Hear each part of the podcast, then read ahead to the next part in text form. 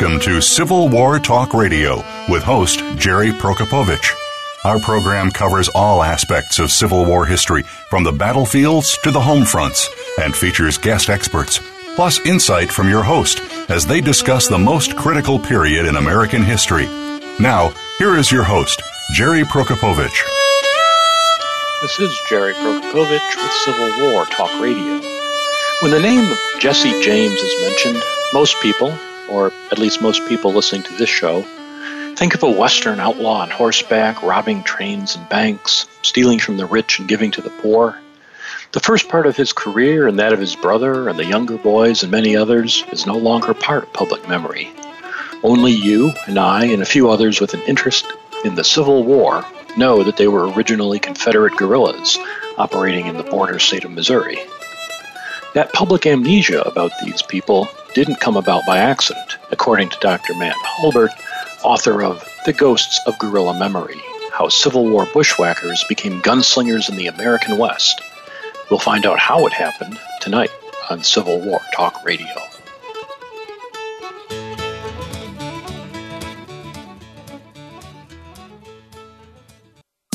Streaming live, the leader in Internet Talk Radio, VoiceAmerica.com. Now you can take your favorite Voice America radio program with you anywhere. Sign up for our mobile app if you have an iPhone, Android, or Blackberry. The Voice America Interactive Radio Player, powered by Aircast, gives you the freedom to listen to any of our programs anywhere, live and on demand. No registration is required. Listen to your favorite Voice America hosts and discover new ones. Download the Voice America mobile app for iPhone, Android, or Blackberry, powered by Aircast. Visit the Apple iTunes App Store, Blackberry App World, or Android Market. The Internet's number one talk station. Number one talk station. VoiceAmerica.com.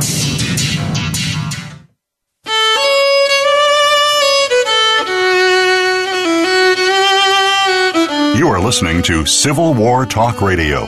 If you have a question or comment about our program, please send an email to prokopowiczg at ecu.edu. That's P R O K O P O W I C Z G at ecu.edu. Now, back to Civil War Talk Radio. And welcome to Civil War Talk Radio. I'm Jerry Prokopowicz coming to you tonight from the Civil War Talk Radio Infirmary at 205 Oxford Road in Greenville, North Carolina.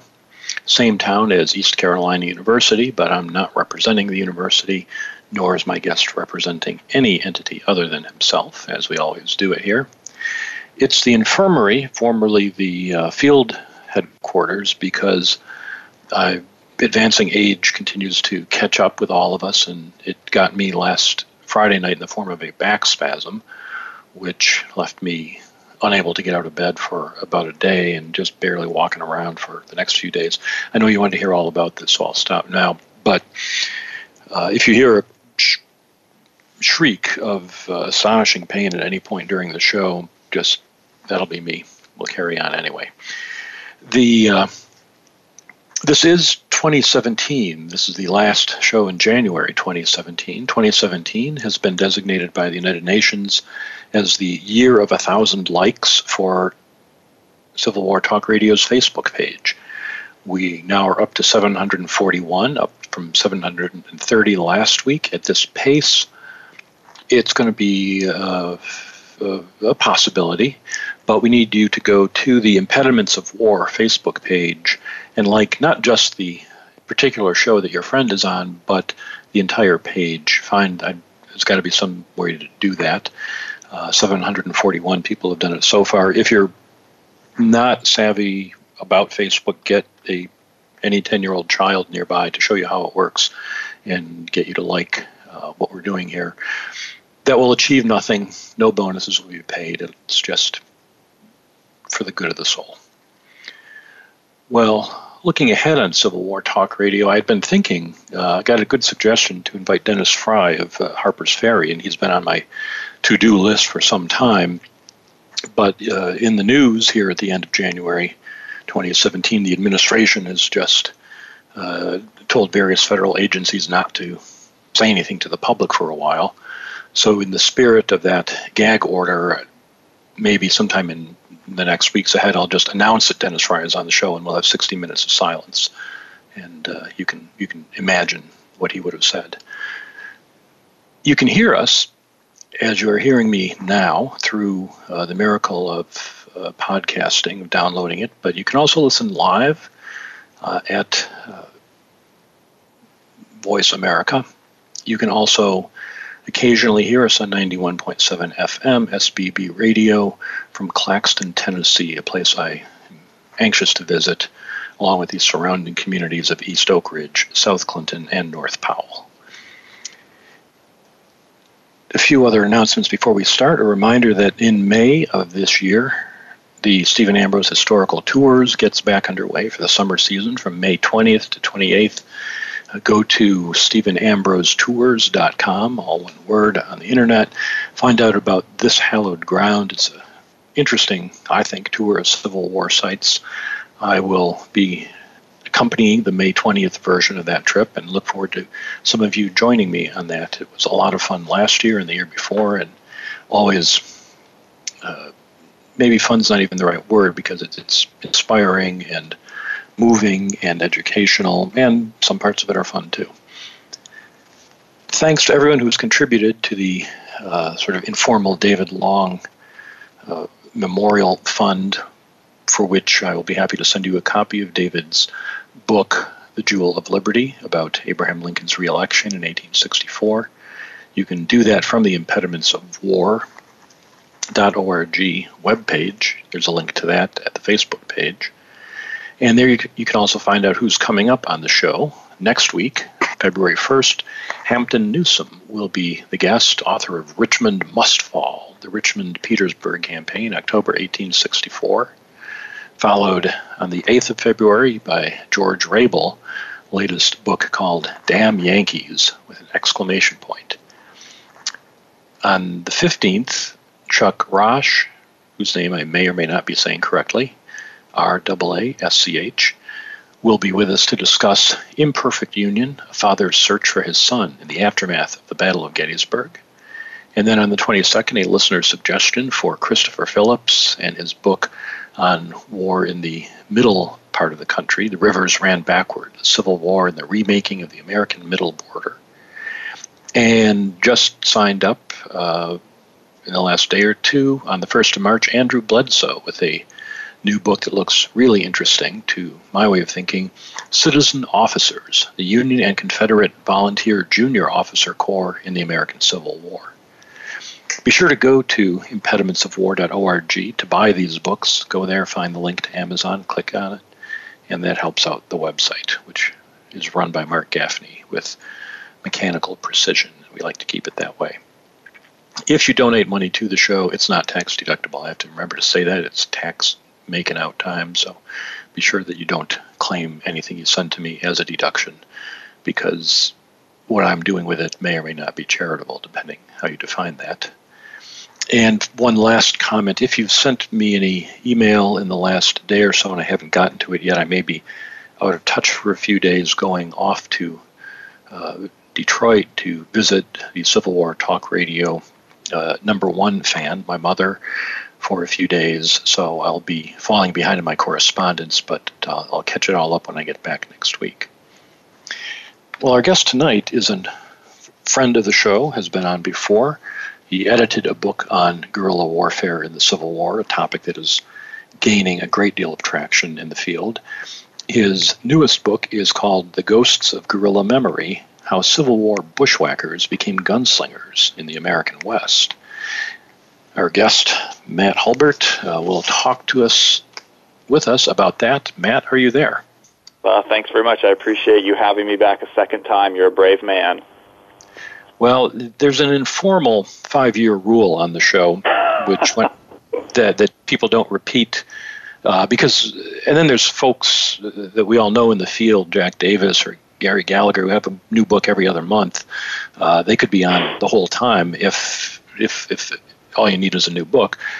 But the five year rule also allows me to politely tell people who I don't want to come back No, can't come back five years. Uh, in your case, I think we're under five years. I'm not sure actually, but this book was irresistible. It's been about a year and a half. That's under five years. So the rules are made for breaking. That's what we're doing here. Uh, what have you been up to in the last year and a half? Uh, quite a bit, actually. Uh, my wife and I relocated to Corpus Christi, Texas. We're both teaching in the history department at Texas A&M Kingsville. Uh, the book obviously came out, and then uh, about four months ago, a beautiful baby girl arrived. So we have had our hands full of more than just guerrillas and history. Well, Mazel Tov. That's wonderful. Congratulations. Thank you very much. That's that's excellent news, and that does certainly put everything in a different perspective when you're uh, writing about history. Every time one's own life changes, it seems to me it, it changes your view as a historian uh, because your, your, values inevitably have to shift to accommodate it. Are, are you yeah. experiencing that? Oh, I'm experiencing that, and I'm also, you know, everyone had warned me that productivity was going to take a temporary downturn, and I said, oh, those people must not know what they were doing, and they all absolutely knew what they were talking about. Um, that. But she is, you know, she's worth every minute of it, so I cannot complain a bit. No, absolutely. Well, again, congratulations. That is great. So you've got the new baby, you've got the new book. Uh, the book is, I would say, a, a classic academic monograph in the sense that it has a a strong central thesis to argue, but it's not a tedious, uh, uh, warmed over dissertation style book, if, if that makes sense. Let's start at the beginning. Who are uh, who are you writing about when you say uh, the ghosts of guerrilla memory, Civil War bushwhackers? Are are we talking about who are these bushwhackers? Well, so the Bushwhackers, you alluded to some of them uh, in the preview for the the show. So we're talking about men like Jesse and Frank James. We're talking about Bill Anderson. We're talking about William Quantrill. Um, we're talking about all of the well-known bushwhackers that people, or at least people who have an interest in the borderlands or in guerrilla history, will surely know, and they'll know the better of their exploits at Lawrence and at Centralia. Uh, but we're also talking about the bushwhackers who people don't know. Uh, it's very hard for us to pinpoint how many guerrillas really took up arms uh, in the border west, but every time we go back and try to calculate, that hypothetical figure seems to go up. Uh, we don't know who the vast majority of them were because these men are fighting as insurgents. We're not keeping records. You're not asking for a pension. Uh, and in many cases, they wouldn't have wanted people uh, to know some of the things they'd done during the war. So we're sort of talking about two castes of bushwhackers, but then we're also talking in a guerrilla context about the people who did the memory making. Uh, that's sort of its own separate guerrilla movement and how we deal with the bushwhackers after the fact. So that term guerrilla memory is, is very evocative in that sense. Uh, memory has been hot for like, almost two decades now in Civil War writing uh, a lot, almost see more books about how the war is remembered than, than we do about the war itself. And in this one, you you argue, it seems to me, that this memory making is actually conducted almost as a guerrilla campaign. Is, is that a reasonable thing to say? It is, and it's it's happening that way from both sides. Uh, it's not just the way guerrillas themselves or their representatives are trying to fashion a positive narrative on their behalf to insert them back into the bigger fold of Civil War commemoration. There's also a guerrilla movement, or at least an irregular movement in the sense of how we're used to memories being constructed, taking part from the other side. Um, there's a concerted effort to write these men out of the story, uh, to sort of pull that drop of poison out of the well, because it does in some ways tarnish or ruin the bigger picture uh, so we have different levels of interest at stake here. And of course, as you alluded to in the introduction to the show, most people have no idea that the Jameses and the Youngers were something more than gunfighters. Uh, in many cases, they were never actually gunfighters at all. That's one of the cleverest ways to just make sure you don't remember them as Civil War guerrillas. So, when we talk about the guerrilla war, what we'll do, we'll take a break in just a moment. Let me give you a question to think about over the break. You say in the introduction, you talk about the historiography of the guerrilla fighting in Missouri, and you point out that many historians over the years, uh, later in the book, you cite Bruce Catton as an example, uh, to some extent, Gary Gallagher, as arguing that the guerrilla war didn't matter much. It was just a, a sidelight.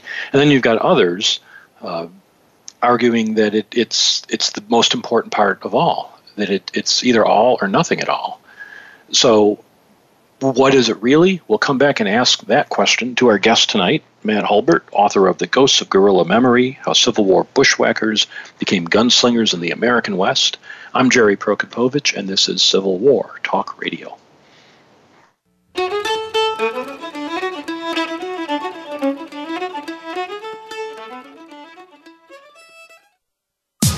Streaming live, the leader in Internet Talk Radio VoiceAmerica.com.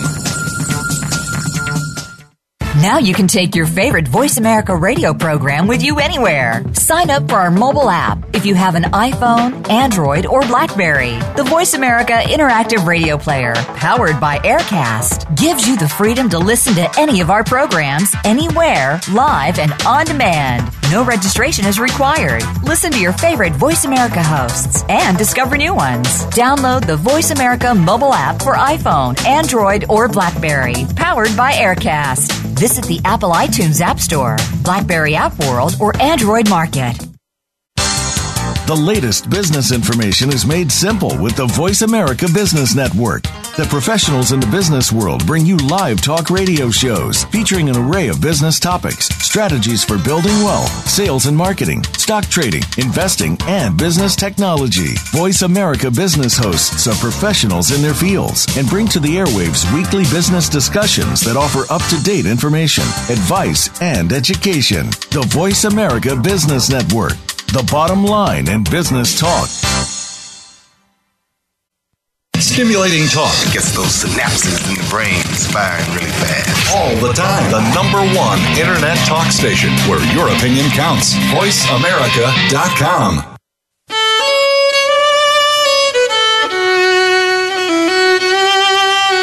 You are listening to Civil War Talk Radio. If you have a question or comment about our program, please send an email to prokopowiczg at ecu.edu. That's P R O K O P O W I C Z G at ecu.edu. Now, back to Civil War Talk Radio. And welcome back to Civil War Talk Radio. I'm talking this evening with Matt Hulbert, author of The Ghosts of Guerrilla Memory How Civil War Bushwhackers Became Gunslingers in the American West, and left off our first segment with the question about how important were these bushwhackers? Were they a mere sidelight as Bruce Catton leaves them in his centennial history? Were they uh, really the meaning and heart of the war, as, as Dan Sutherland uh, has recently argued in, in his book, uh, Savage Conflict. Where, where do you see it? Well, it's really the the not so hot take answer is that it's really somewhere in the middle, and it really depends on the scale that we're willing to look at. Uh, Dan Sutherland is absolutely correct. Uh, when his book came out, that was groundbreaking. No one had really gone on record before as saying hold on a minute, these guys are a little more than the long-haired scalping sideshow that we've liked to imagine them as. In many ways, academic historians uh, had been complicit in this process of scrubbing clean the Civil War memory because it's a thing people grew up with, going to sites, reading Bruce Catton, playing with Civil War toys. It's a generational thing. So it they were none too happy in some cases to let that uh, that type of narrative stand. Now, on the other hand, I won't sit here and tell you that guerrillas decided the entire war on their own or that they were the most important factor. Really, in guerrilla history, what we've been working toward, and it's not just me, there are several other fantastic historians who are working on this stuff. We're just kind of trying to catch up to even. Uh, we would like it to become a legitimate line of study and have people realize – there was fighting going on on the home front the entire time that we had battles going on at Gettysburg and Chancellorsville, these other places that we're used to. So really what we need to do is start erasing that line that separates battlefront from home front because in some ways there's no distinction. We have different modes of violence happening, but it's violence nonetheless, and it's ideologically motivated, and it's tied to the war. Uh, so that was probably more than you wanted to know, and not as direct an answer as you would have liked. But that's sort of where we are as a, a subgenre of Civil War history at the moment. Well, I think that's uh, longer and, and not definitive is how academics answer questions. So I think that's excellent. Uh, but th- this process by which uh, the state of Missouri rent by guerrilla violence for four years doesn't enter the public consciousness or enter or the, the bushwhackers enter the public consciousness if at all in a very different form you argue it starts right after the war when uh, people are trying to write a history that recasts the bushwhackers as something more uh, acceptable. Uh, Edwards, uh, John Edwards, is the uh, the author you talk about in that regard. Could tell us about his work.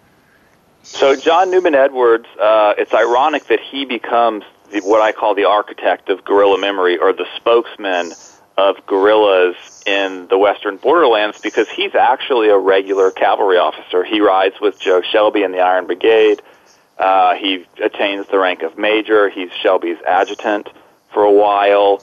Uh, but after the war, for his own political purposes, he sees an opportunity here to equip Missouri with its own brand of the lost cause. But because Missouri doesn't have Gettysburgs and Vicksburgs and Antietam's, it doesn't have these large battles to fall back on.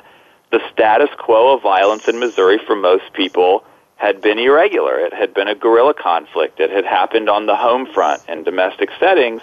So rather than try to immediately just fabricate this regular wartime experience and pull Missouri into the regular fold of the lost cause, Edwards says, I'm going to work with the tools that I've been given, the cards that I've been dealt, and he essentially sets up a parallel system rather than looking to Lee or Davis or Longstreet or Stuart or any of these other deified figures, he looks to Quantrill and Anderson and the Jameses, and rather than trying to hide the novelty of their Western experience, he plays it up he basically turns the question back on Southerners and regular Confederates and says, who could be more hardcore of a Confederate than a guy who was willing to essentially go live in the woods and fight a war with no quarter? Uh, who could have been more dedicated to the Confederate cause than a man like Jesse James or Bill or William Quantrill? These guys put it all on the line, and they didn't get to surrender. They didn't necessarily get to lay down arms and go home when all of this ended. Uh, and for a few years anyway, that narrative is pretty successful. Now, Missouri has never actually secedes. It's not part of the Confederacy originally, so it's like they're trying to join a club and they have to prove they're they're worthy of membership. Uh, why does who in Missouri wants to be an ex-Confederate? Uh, wants the state to be seen this way? Well, so this is a good question, and in this case, Missouri has quite a bit in common with Kentucky. Uh, mm-hmm. Missouri has a, a contingent of slave owners who live in a region called Little Dixie, which is essentially right along the Missouri River. Uh, and those men are elite. They have a lot of money and they wield a lot of political power. They try very hard to get the state out of the Union, and they come very close to doing so. Uh, the majority of able-bodied men who serve in the regular war go, I believe it's two-thirds for the Union. Uh, so there's an overwhelming majority of regular soldiers that go for the Union. But there's a massive populace in the state of Missouri that has Southern sympathies, and while they might not have been willing to leave home to go serve in the Confederate Army, they're willing to stay in state in their local territories or their local orbits and fight for what they saw as their Confederate cause in Missouri. A lot of these families that are slave owning, the Jameses own slaves, the Youngers own slaves, um, they've all gravitated from the Carolinas and from Virginia through Kentucky and then into Missouri. So these are families that have deep Southern roots. Uh, they're not sort of just off the boat and saying, well, let's pick a side. Uh, they've got a lot of what they see as cultural ties to the Confederacy, and frankly, they don't want to lose their slaves. Uh, they're a minority in the state, but a powerful minority nonetheless, one willing to fight a war of this style to save what these, they see as their inheritance and their lifestyle. One uh, a book that I found fascinating when it came out uh, maybe five years ago is Mark Geiger's book on financial fraud in Missouri, in which he argues that uh, the way the, the Confederacy was financed in that state it led to the Union taking over the banks and then foreclosing and actually seizing the property of many of these uh, uh, wealthy or middle class slave owners. And as a result, their sons, now having nothing to look forward to, were more likely to become rebels. And you mentioned James' family had slaves and so on. Uh, do you, is there anything in uh, the Geiger's thesis, do you think? There is something to that, and there's actually a historian. He doesn't get read quite as much. He published a couple articles in the 70s uh, by the name of Bowen, who basically came up with what's called the relative deprivation hypothesis. Uh, and the idea behind this is that you have a small elite slaveholding group in Missouri, and they have multiple sons. So that first oldest son is going to inherit the lion's share of his father's property and slaves, and then those second, third, and fourth sons are going to kind of get the scraps that are left over. Now, when the Union starts trying to repossess this property, or when it looks like slavery might be taken away, or at least when we're afraid of slavery being taken away, uh, Bowen argues rather convincingly this is part of what sends men off to the bush. They're not willing to give up what they see as their rightful inheritance. And this is one of the more interesting things that a lot of people don't connect the dots on. For guerrillas, we think of bushwhackers as these long haired, gritty, bearded guys. They're dirty, they live in the woods. Surely they must be these sort of backwoodsmen. Uh, in reality, the vast majority of them came from moderately affluent, if not wealthy families. Uh, so part of the reason we think they're willing to put so much on the line and fight so ferociously is because they have so much to lose. Uh, now, one issue with Geiger's book, and it's a fantastic book, it's well worth reading for anyone who's interested in the guerrilla war, we haven't quite seen yet what happens when you get to the end of the progression that Mark is talking about. His story sort of concludes when Bakes have taken over houses or they've foreclosed on them. But there's another chapter of that story, or at least an epilogue, that I think, and I haven't gotten to do a lot of the research on this, so this is a little hypothesizing on my part. I believe what you're going to find is that a lot of that property managed to stay in the family because what's the bank going to do with it? When it's foreclosed on, they're going to auction it to locals in the community. In most cases, those people are going to be part of the property losers kinship network. They're going to keep the price very low and then either, either just give or sell that property back to its owner. So it's a very long-winded way of saying we're not actually sure how much property changed hands, but it's the hmm. threat of losing it that is probably the big contributing factor that sends a lot of these young men out into the woods. Now, you point out how the the viciousness with which they fight, the fighting with no quarter, is what uh, uh, what John Newman Edwards uses to establish uh, the Bushwhackers as the the most Confederate of Confederates. But the lost cause myth, as it grows up in the 18 late 60s into the 1870s, uh, becomes mixed into the, the New South argument that the South is, is has put slavery behind it, is now uh, a more advanced place. And long haired guys who, who kill people from behind don't have a place in that kind of story. Robert E. Lee sure has a place in the New South story as a representative of all that's good about the Old South. Uh, the Bushwhackers don't. How, did, how does public memory adapt to that? Well, that's exactly right, and that's a great point. Um, the Edwards narrative has a shelf life.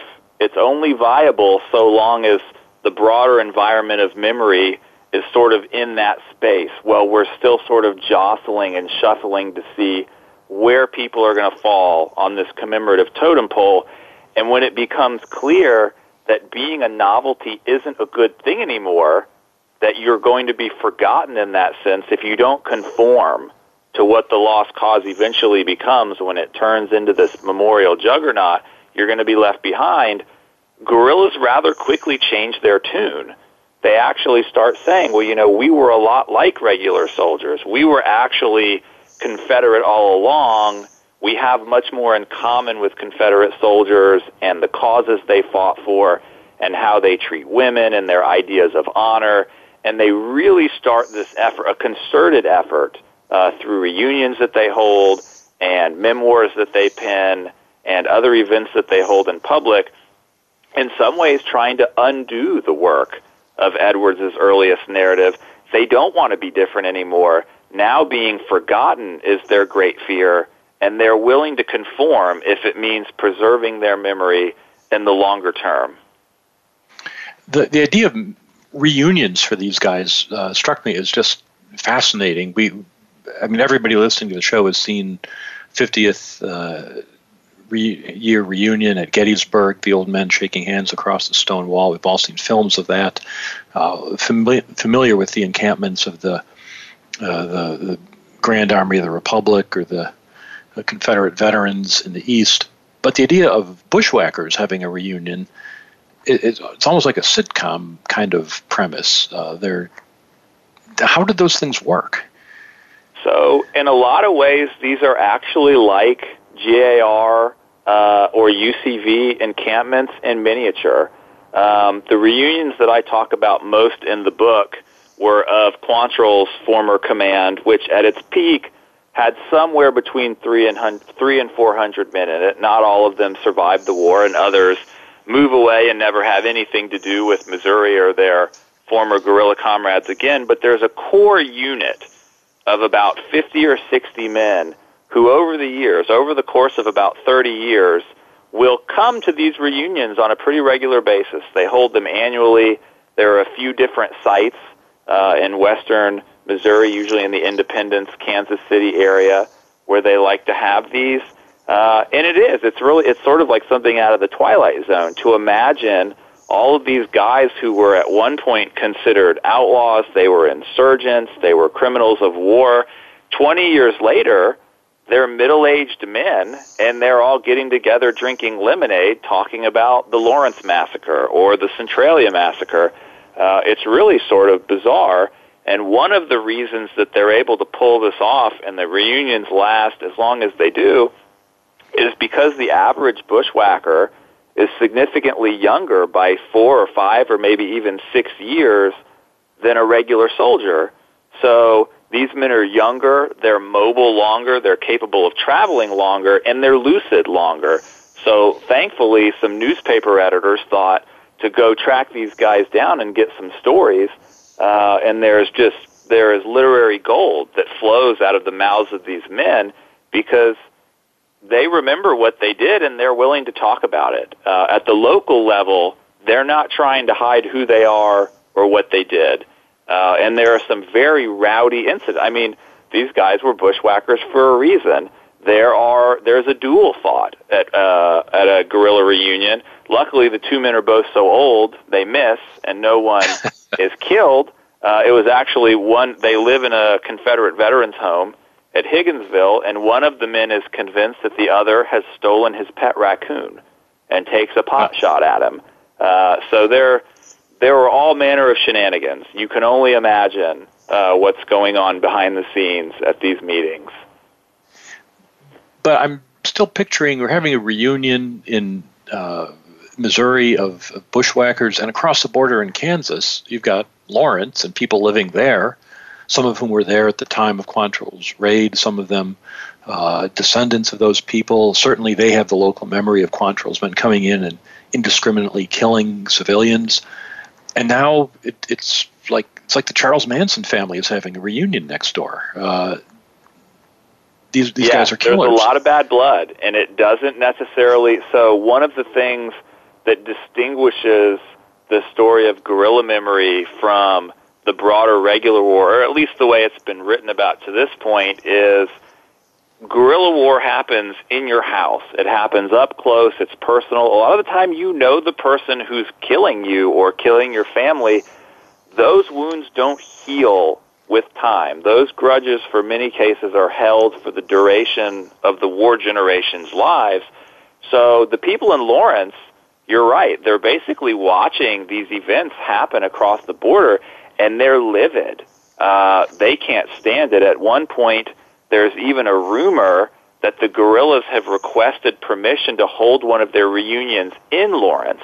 And you can just imagine what the people in I, Kansas and especially of Lawrence think of that. A letter is written well. to the guy who runs the Quantrill Society, who organizes these reunions, and it basically says, if you guys come back to Lawrence, why don't you come armed? I was one of Jennison's men, which was a, a rival Unionist guerrilla unit during the war. I was one of his men. We'll meet you on the field, and we'll show our grandkids what the guerrilla war used to look like. Wow, that's so they are ready story. to duke this out 30 and 40 and even 50 years later. We're going to take another short break now. Come back, find out more about bushwhackers and Civil War memory with our guest Christopher Hulbert. I'm Jerry Prokopowicz. This is Civil War Talk Radio.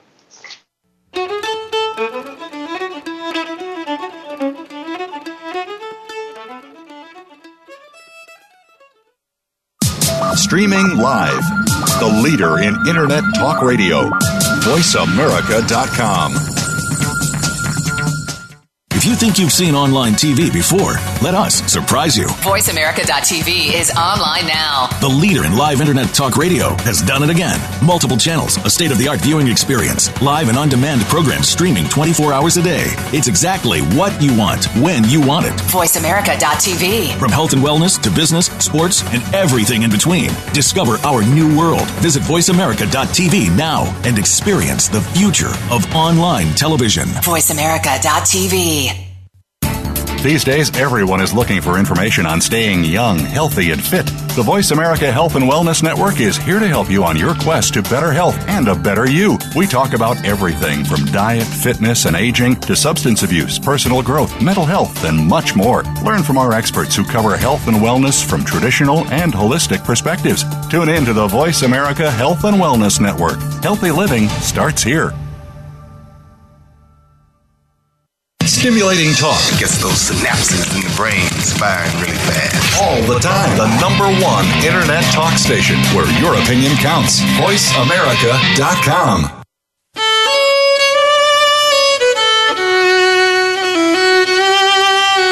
You are listening to Civil War Talk Radio.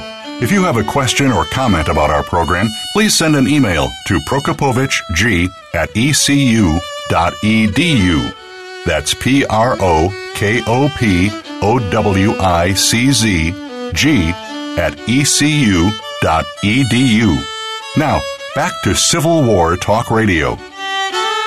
Welcome back, Civil War Talk Radio. Jerry Prokopowicz talking tonight with Matt Hulbert, author of The Ghosts of Guerrilla Memory How Civil War Bushwhackers Became Gunslingers in the American West.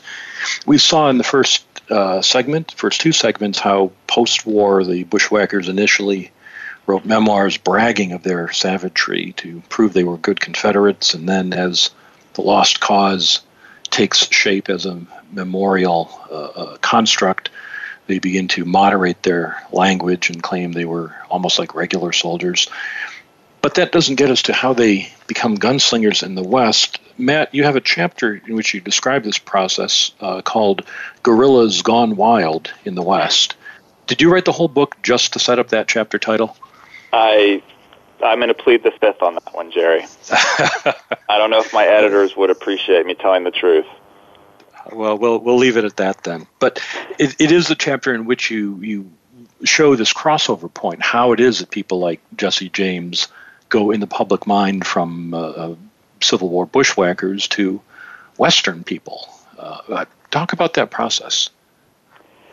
So, this is sort of the second. The book sort of has two arcs. The first one looking at the way guerrillas have been remembered and the way they perceive themselves, and then the bigger arc that they fit within is sort of how the how outside forces uh, evolve and change the way that we remember them in the big picture.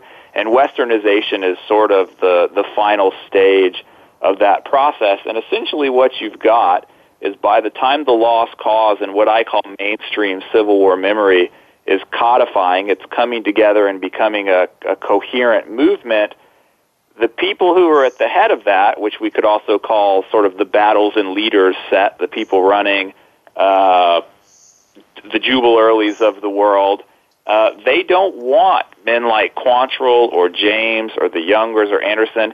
They don't want the indiscriminate killing of the Lawrence massacre. They don't want scalping. They don't want women and children in the crosshairs, which is a signature part of War on the Home Front. But it's not going to be an easy thing to just pronounce sort of a damnatio memoriae on guerrillas and snap your fingers and have them be gone. You're going to have to come up with something more clever than that. So rather than just trying to erase them, we're going to repurpose them and we're going to export them culturally. So starting in the 1870s and 1880s, you're going to see a wave of what I call outlaw histories, which are basically designed to minimize the role of guerrillas in the war, of the most prominent guerrillas like the Jameses and the Youngers, and to start playing up their post-war banditry. And even though the vast majority of that banditry is actually happening in Missouri and Kentucky, and in some cases even east of that in Tennessee and Alabama. In those books, those robberies are going to creep further and further west. And by the time you get into the 1880s, there are going to be stories floating around about Jesse James as a 10 year old rustling cattle with Mexican bandits south of the Rio Grande. Uh, so this is just going to sort of take on this crazy life of its own. Those books are eventually around the turn of the century going to turn into dime novels and you're going to start to indoctrinate the next generation. And those are going to get even more western. James is going to be a gunfighter in wyoming and colorado and texas and california. All of these places where he probably never set foot. He was in texas briefly maybe during the war but west of that after the war is just an outright fabrication.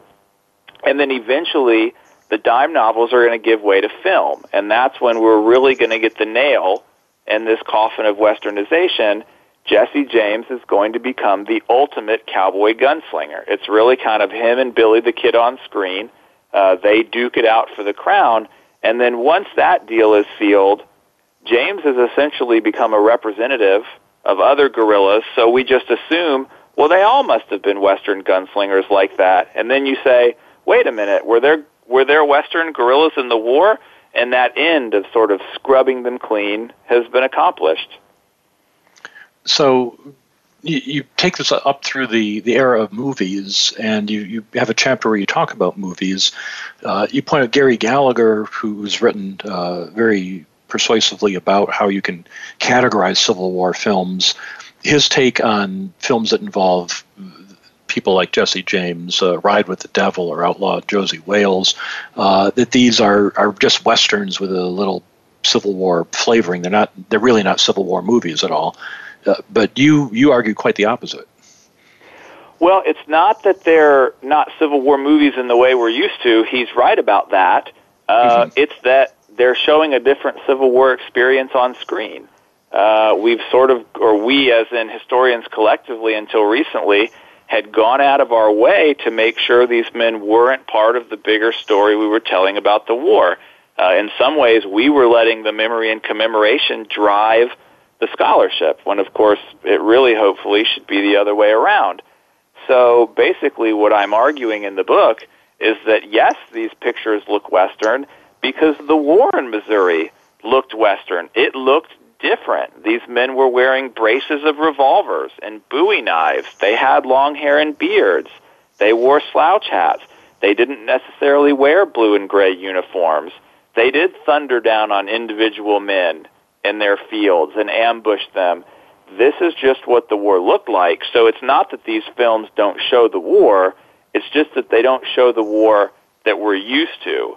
Uh, and I think the sooner we're willing to recognize that, the more complete a picture in terms of memory and the war in pop culture we're going to be able to start drawing for the public. And that's always a good thing. Whenever we can widen the umbrella and get more people under it, that can't be bad for history. Uh, is there a, a, movie that you think accurately captures the, the bushwhacker experience? Ride with the Devil is probably by far the closest um, in terms of seeing the way that bushwhackers fight, their heavy reliance on revolvers and mobility on horseback. The mantra of a guerrilla is always live to fight another day. So if you're a smart guerrilla, you're never really taking on a fight you don't know you can win. And if you're even on the fence about that, you're never taking on a fight you can't escape from. You're never trying to line up and fight the way regular soldiers do.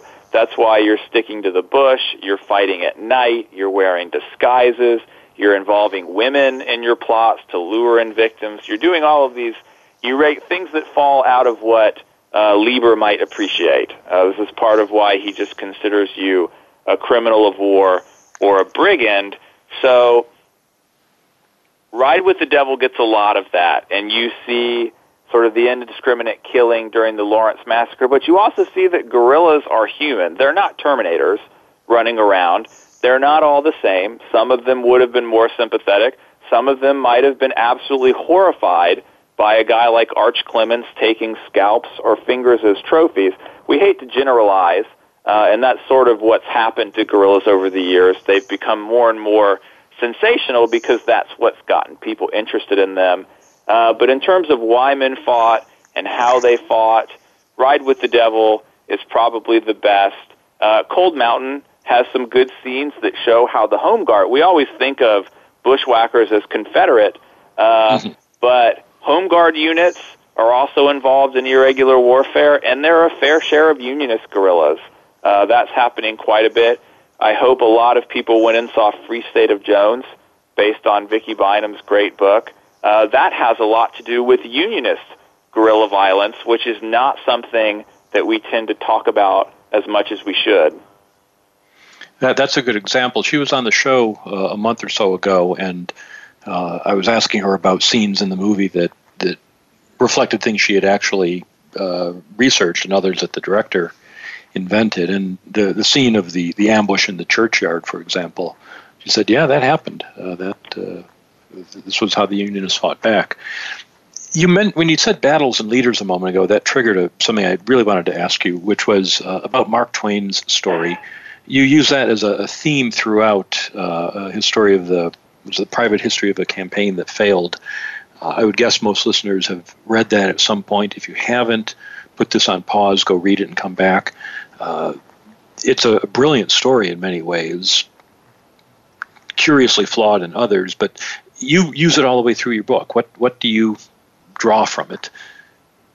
Well, so the thing to me that's so interesting about Twain and why he sort of becomes the epigraphical spine of the book. Uh, pretty much every chapter starts with something thematic pulled from the private history of the campaign that failed. It's that Twain not only shows that we didn't really, in the immediate aftermath of the war, we didn't really know how to consider this type of warfare up against the regular war and how it's being glorified and how those characters are being deified. He completely understands that it's different and he actually understands that that's not necessarily a bad thing. To me, the most interesting story behind the story is that at the same time Twain is coming to that realization, he is even being written out of battles and leaders. He was originally supposed to be part of the big fancy leather gilded volume that you could send away for. This would probably be the nicest book on anybody's shelf at the time it comes out. They read Twain's entry and they think, nope, we don't want to deal with him. That doesn't look like the rest of the entries. That's a different war. It doesn't belong. So on one hand, you've got Twain reflecting this different Western war. His men have pistols and bowie knives. They lasso people. They kill people in the dark in rainstorms. They can't figure out which way to retreat or how to do it fast enough. They're not regular Victorian chivalric soldiers. And on the other hand, even though he's being pretty honest about that, he's even deemed too dangerous. He's a threat to the broader commemorative landscape. So he even has to be exported west. So you really have sort of this story within a story, which is kind of the crux of guerrilla memory. That's really what it is. Uh, it is a story behind the story of how and what we remember and why certain types of violence are acceptable and why others aren't. Now, one way we remember Civil War past is by going to see the places where it happened. And obviously, with guerrilla warfare, where it's in every individual farm and homestead, there's no single big battlefield to look at. Uh, you talk a little bit in your last chapter about going to see some of these sites uh, or to see what sites there are. What, what did you find? Not much, unfortunately. Uh, you know, there are some placards in places like Lawrence. You can visit the field in Centralia that we think the massacre happened in. There's a small placard there commemorating the dead. Really, by far, the best standing site is you can go visit the James Farm in Kearney. Uh, this is the house where Jesse and his stepfather were both tortured. Uh, this is the house where the Pinkertons threw the bomb in the window and blew off part of his mother's arm killed uh, his stepbrother. But even then, uh, you're sort of hard pressed to find physical evidence of the guerrilla war because, like you said, this is being fought in people's front parlors, on their porches, in their barns, over corn cribs. These aren't things that necessarily anyone thought to preserve because you kept living in your house for 10, 20, 30, 40 years after the war, you didn't think, hey, we should move out and preserve this because a guerrilla war happened. It's not like the courthouse at Appomattox or other battlefields where people immediately thought, we need to stop what we're doing and preserve this so we can remember what happened here. And part of the problem, of course, is what people will hopefully see from the book.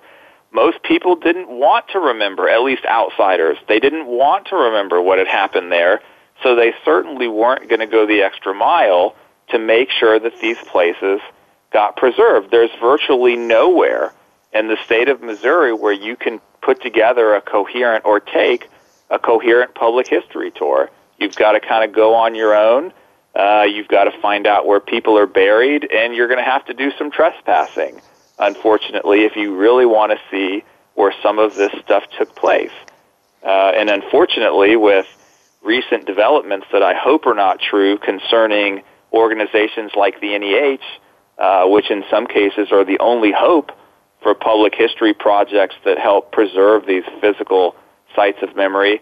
I'm not sure that that will ever happen in Missouri, which really is a shame uh, because it's such an important part of the war, and it's one that people don't know, but they're always interested in when they find out. So it would be really nice if eventually you know, we could have something to show them. It, it certainly would be. Let me make a quick disclaimer Civil War Talk Radio does not endorse trespassing uh, as you go touring Civil Neither War do sites. I. I will, I will make that disclaimer as well. Well, there's uh, so much in here. We have only a minute and a half left. The role of the United Daughters of the Confederacy is a major part of the book. Uh, 30 seconds on, on no, that's not fair to, to that. I'm going to tell listeners they need to buy the book, The Ghosts of Guerrilla Memory How Civil War Bushwhackers Became Gunslingers in the American West. And there you can find out the role that women played as uh, not being on the home front. There is no home front. The, the home front is the war front in Missouri, and uh, women play a very different role there than they do elsewhere in the war. And then they preserve it through the United Daughters of the Confederacy. But for that story, uh, you'll have to go and get a copy of this book. It is really uh, thought provoking and entertaining uh, throughout and uh, a pleasure to read. Now, the 15 second question uh, What's your next project? So, there are two projects very quickly. One is a biography of John Newman Edwards. It's hard to believe that he doesn't have one with all of the incredible things he did in his life. He's the guerrilla architect. He's in Mexico with Maximilian. He's writing several books after the war. He fights a duel. He's an alcoholic. Uh, so that's there. Uh, a four-month-old baby might put that on the back burner. There's also an edited volume on the Lawrence Massacre that I'm hoping to put together that might give us a better idea or put the rate in better context. Well, those both sound interesting. Listeners, you will enjoy this book by Matt Hulbert, Ghosts of Guerrilla Memory. Matt, thanks so much for being on the show. Thank you very much for having me again. I promise this time we'll try to stick to the five year rule. very good. And listeners, thank you as always for listening to Civil War Talk Radio.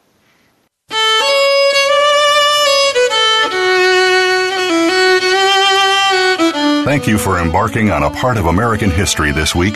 Civil War Talk Radio with Jerry Prokopowicz can be heard live every Wednesday at 4 p.m. Pacific Time, 7 p.m. Eastern Time on the Voice America Variety Channel. Have a good week.